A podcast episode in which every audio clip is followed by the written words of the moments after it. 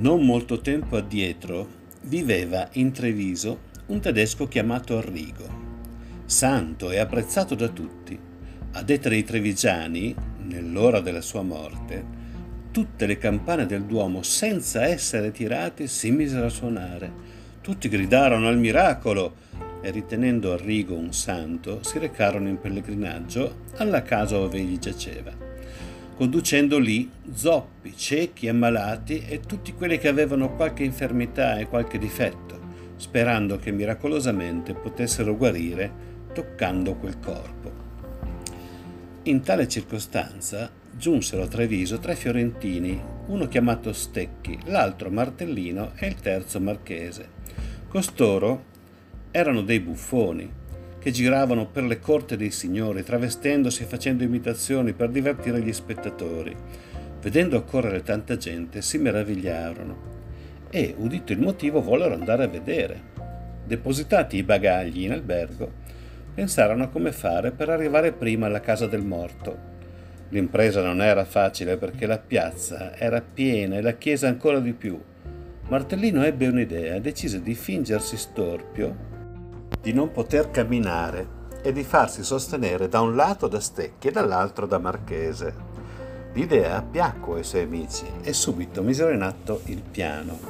Martellino contrasse talmente le mani, le braccia, le gambe, la bocca e gli occhi, tutto il viso da sembrare veramente terribile.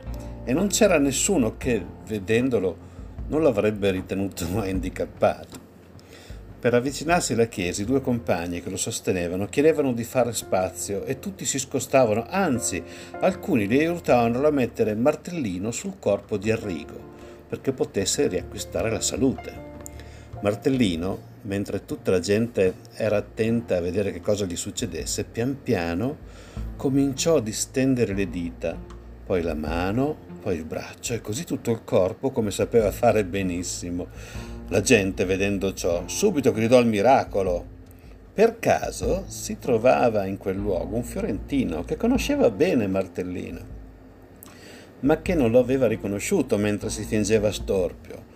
Lo riconobbe subito quando si raddrizzò.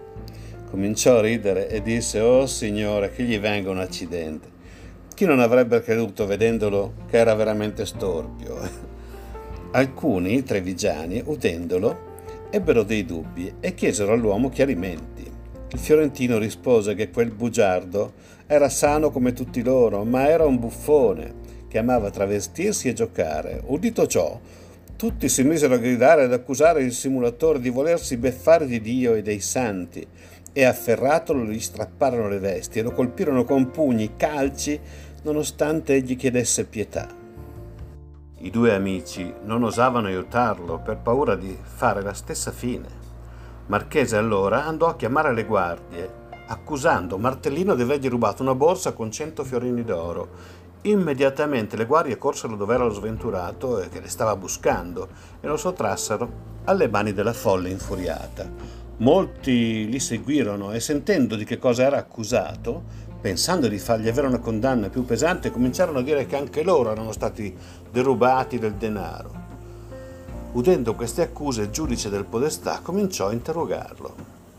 Visto che l'accusato non prendeva sul serio la cosa ma scherzava, lo fece torturare legandolo alla corda per poi farlo impiccare.